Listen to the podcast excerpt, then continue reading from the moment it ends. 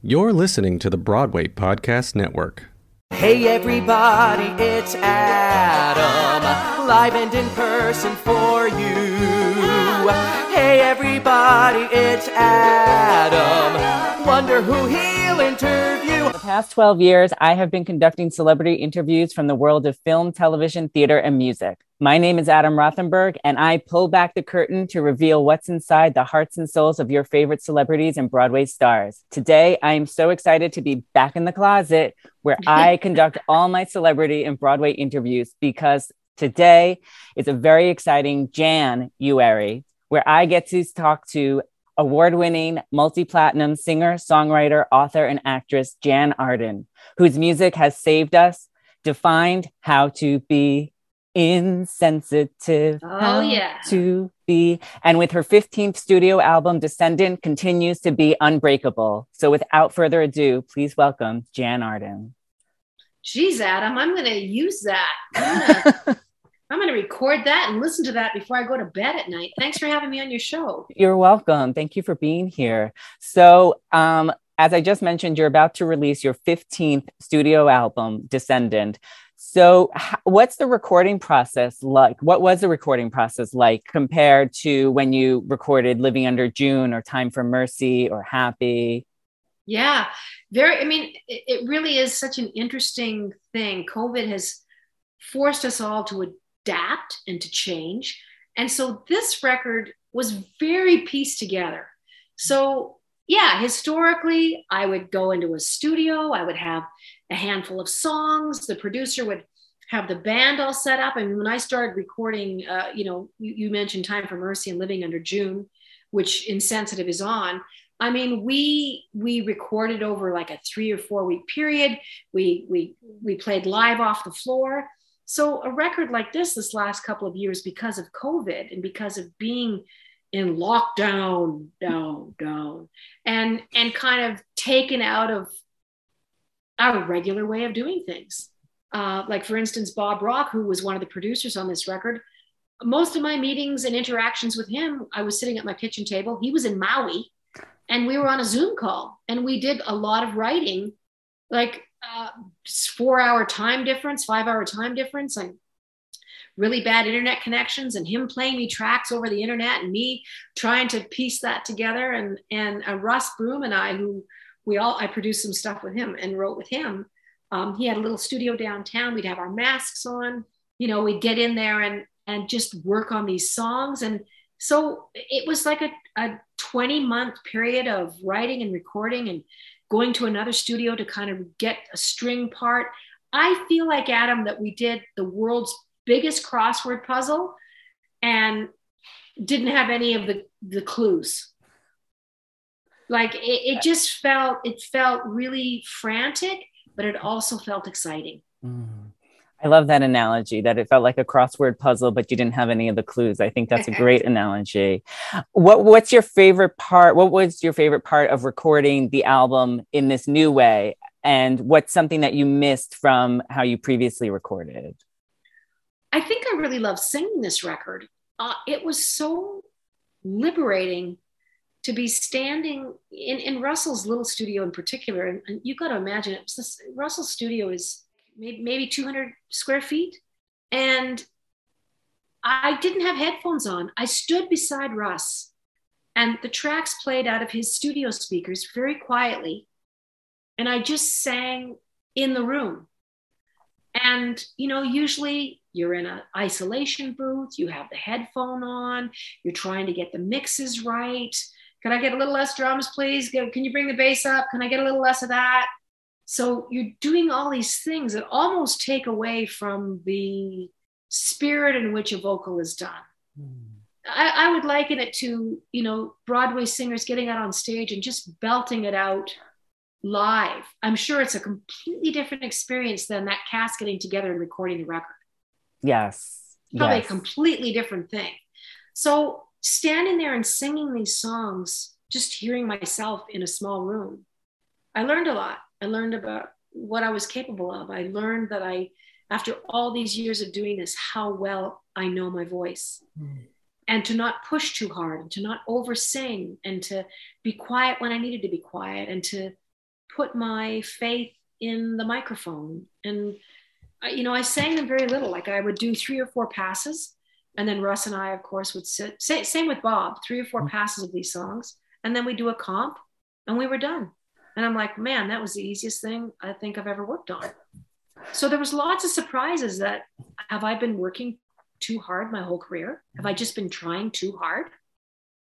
That's so interesting to think about those things as you're recording. And I think the pandemic did open our eyes to a lot of ways that we used to do things and how there are new ways to do things that are less time, maybe a little easier than what we had mm-hmm. been doing. I think yeah, and we'll great. never go back. Yeah. I, I don't think we'll we'll ever go back. I think things that are like I don't think I ever need to go back into a big $2,200 room mm-hmm. with a, a 80 channel Neve board and record a record. I don't think I need to do that. I think this record sounds as good as a $375,000 record I did in 1994. Like the sound, it, it, has changed so much in the last few decades. I got to listen to the album um, before we spoke today, and you are so right. I mean, if we weren't speaking today and you and I didn't know that this is how you recorded the album, I would never know that it was recorded any differently than, like you said, when mm-hmm. you recorded Living Under June Time for Me. The sound quality is fantastic. The songs are great. I was hooked in right away from Unbreakable. I mean, I think that's a great first track to lead the album off with. And um, I would love to talk a little bit more about a few of the songs on the album yeah. that really struck a chord Go with me. Go for it. So, um, one of the songs on the album is called Hindsight. So my question is when you look back over your life and or career, what is something that happened where you would say hindsight is 2020? You know, I think in my very early part of my career, I was so worried about I think what other people thought. I remember making an appearance on the Jay Leno show in the early days and you know, I wasn't a huge fashion person. I was from the prairies of Alberta. I was like a jacket, jeans, boot kind of a girl, and you know, blow dry my hair and put on a bit of mascara. And the marketing team from from New York at A&M Records thought it was going to be a great idea to do a makeover on me, and they backcombed my hair and they put me in this shiny Donna Karan suit and I remember I just wore a bra under this jacket. I was so uncomfortable and I had these high heels on and kind of, the, it was so not me. And here I am on Jay Leno singing Insensitive.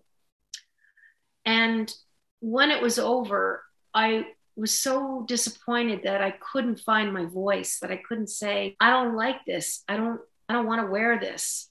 And what it did though is I never ever let myself be in that kind of a position again. I never, ever let anyone tell me what to wear. I never had somebody doing my hair in a way that I didn't like. I never sat there and had somebody do this full face of makeup that I'm looking at. You know, I don't even know who I'm looking at. And so it was a pivotal moment. It was a real, but that's how we learn. So hindsight definitely was 2020. Know who you are, be who you are, stand firm in that belief no one is going to know you better than you. So don't ever let them talk you into any shit. Yes. I think that is just such a great lesson that you just were able to educate my listeners and viewers on so well. And I'm so glad you shared that story. And I'm thrilled that you were able to find that strength to say, you know what, I don't feel comfortable like this. And this is how it's going to be from here on out. I mean, that's really terrific. And it was. I never did it again. I never did it again. I mean, I went on to do you know David Letterman and uh, you know Good Morning America, and I did Kathie and Regis a handful of times. Like I did a whole bunch of really great. I had so many opportunities, and I dressed the way I wanted to dress, and I had jean jackets on, and you know, just I just felt cool because I was being who I was. And that's that's the best thing that anybody can be is just to be yourself. And that yep. you were able to learn that and continue to be that way is fantastic. Thank you. Priceline presents go to your happy price. What's up? It's Kaley Cuoco When it comes to travel, we all have a happy place. You can see yourself already there. It's beautiful. It might be sunny and sandy for some, neon and urban for others, deserts or rainforests or hiking trails. With Priceline, you can get to your happy place for a happy price with deals you really can't find anywhere else. Like up to 60% off select hotels to Costa Rica or five star hotels for two star prices in Cabo. Go to Priceline.com and travel to your happy place for a happy price. All right, see ya. I'm off to Miami. No, actually, wow, look at that. No, I- I'm going to Hawaii now. Ooh, Cancun looks nice. You know what? Belize looks pretty nice this time of year. Or, mmm, Palm Springs. Go to your happy place for a happy price. Go to your happy price, Priceline. Febreze is a proud partner of Can't Cancel Pride. However, you choose to express yourself, Febreze has the perfect scent to make your home even more fabulous in your own unique way. Have an amazing Pride from Febreze. With Steady On, I love in the song how you sing, This is the time, the day, the moment to fly your arrows. So, when was there a time you said this to yourself and took action on something you were dreaming, manifesting, or deciding to do? Well, I, I think people have this really strange idea in the arts that they're supposed to be at the expert level. Like, oh, you know, I'd love to take a photography class, but I'm not, I don't think I'm very good at it. And I'm like, well, that's why it's called a photography class. I think we always have to be prepared to fly our arrows. I mm-hmm. think, you know, you you you put your face, you face forward, you face into the sun, and you cannot be afraid of failing, no matter what your job is, no what you no matter what your station is in life. I think failing is a human necessity. It's the only way we get better. It's the only way we learn. And it's not the end of the world. It's just failing. I think the bigger tragedy in life is not failing, it's not trying. So, you know, I like having a purposeful life and I like doing a lot of different things. I'm not great at any of them. I'm okay. I'm not Adele. I'm not Joni Mitchell. But you know what? I sing and I write songs. I do it my own way. And that's what you have as an individual is your point of view. And that's what people want to listen to. That's what they want to hook their wagon to. They don't want a reasonable facsimile. They don't want someone trying to be like this. They want someone who's knows who they are and and what they have to say is valuable. And so having said that, I'm always prepared to fly my arrows. I'm never afraid of missing my mark or not hitting the target. That's terrific. And that's another great lesson to teach people because it is so important to just try and yeah. there is no such What thing as failure. Exactly. No. And um, so I know I have to wrap things up because you have another interview to go to. So I'll end um, with this other with an, one more song from the album Glass Jar, which I loved. Um, who, what person, moment, or physical object would you keep in a glass jar to preserve it forever? Oh my gosh. Everyone and everything I'd ever loved or who has ever come across my life in a meaningful way. I wish I could take all those acts of kindness and all those words of encouragement and all those moments when people took the time to throw their arm around my shoulder and to pick me up and tell me that it was going to be all right and to share a cup of coffee and just some encouraging words. I wish I could take all of those, that thoughtfulness and put it in there and just tuck it away in my jacket pocket and, and always have it with me. And, and in a way we all do, but we forget that sea of goodness that we, we do receive in our lives. But in the rough times, you know, we're like, oh God, nothing good is ever going to happen again. And I feel so down and out, but you you have that glass jar to kind of look in and listen to and and know that you you do have people out there that support you and love you and care about you. Um, and hopefully you can do that in kind. That words go a long way, Adam, and you know that. Yes, I Thank you do. for asking me that. You're welcome. You're welcome. And you know, as you say, words go a long way. I mean, your music has gone such a long way, especially for me. I mean, uh, your song saved when I was going through a very rough time in the 90s. I made this ultimate survival mix, and saved was on there. I made a friendship mix with Ode to a Friend. So, your music, your words have meant so much to so many people, but especially to me because they they resonate with me and you do such a fantastic job. And this new album, everybody watching and listening, you have to get Descendant when it releases on January 28th. The songs are so good, your writing is so strong, and I can't wait to continue to see what you do. And um, we didn't even get to talk about your series Jann, which I love. So thank you everybody watching, if you're in Canada, you can watch it on CTV. And in the US here, you can watch the first two seasons on Hulu. And we're waiting for season three to anxiously yes. come to Hulu. We're we're gonna have that sorted out very soon. Um, yeah, Jan- this this month we're gonna figure out where the season's gonna land and where the series is gonna land. And we're also working on getting uh, the green light for season four. So you know, fingers crossed. It hasn't happened officially yet, but um, we still we got to figure out what Jann is doing. You know, she's is she going to go with the girlfriend or the boyfriend? Like uh, nobody really knows what's happening. But I appreciate your kindness and your thoughtfulness, and that the fact that you've been unbelievably supportive, Adam, just means the world. That's why we keep doing what we're doing. So look after yourself, and I'll come and sit in the closet with you anytime. Oh, thank you. I appreciate that and look forward to it. Thank you so much for your time today. And uh, thank you, everybody, for watching. We'll see you soon.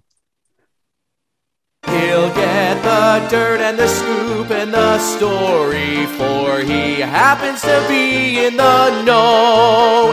Just ask anybody who's had him. Adam lives for the business of show. Call me Adam.com. Find more episodes of Bearing It All with Call Me Adam everywhere you stream podcasts.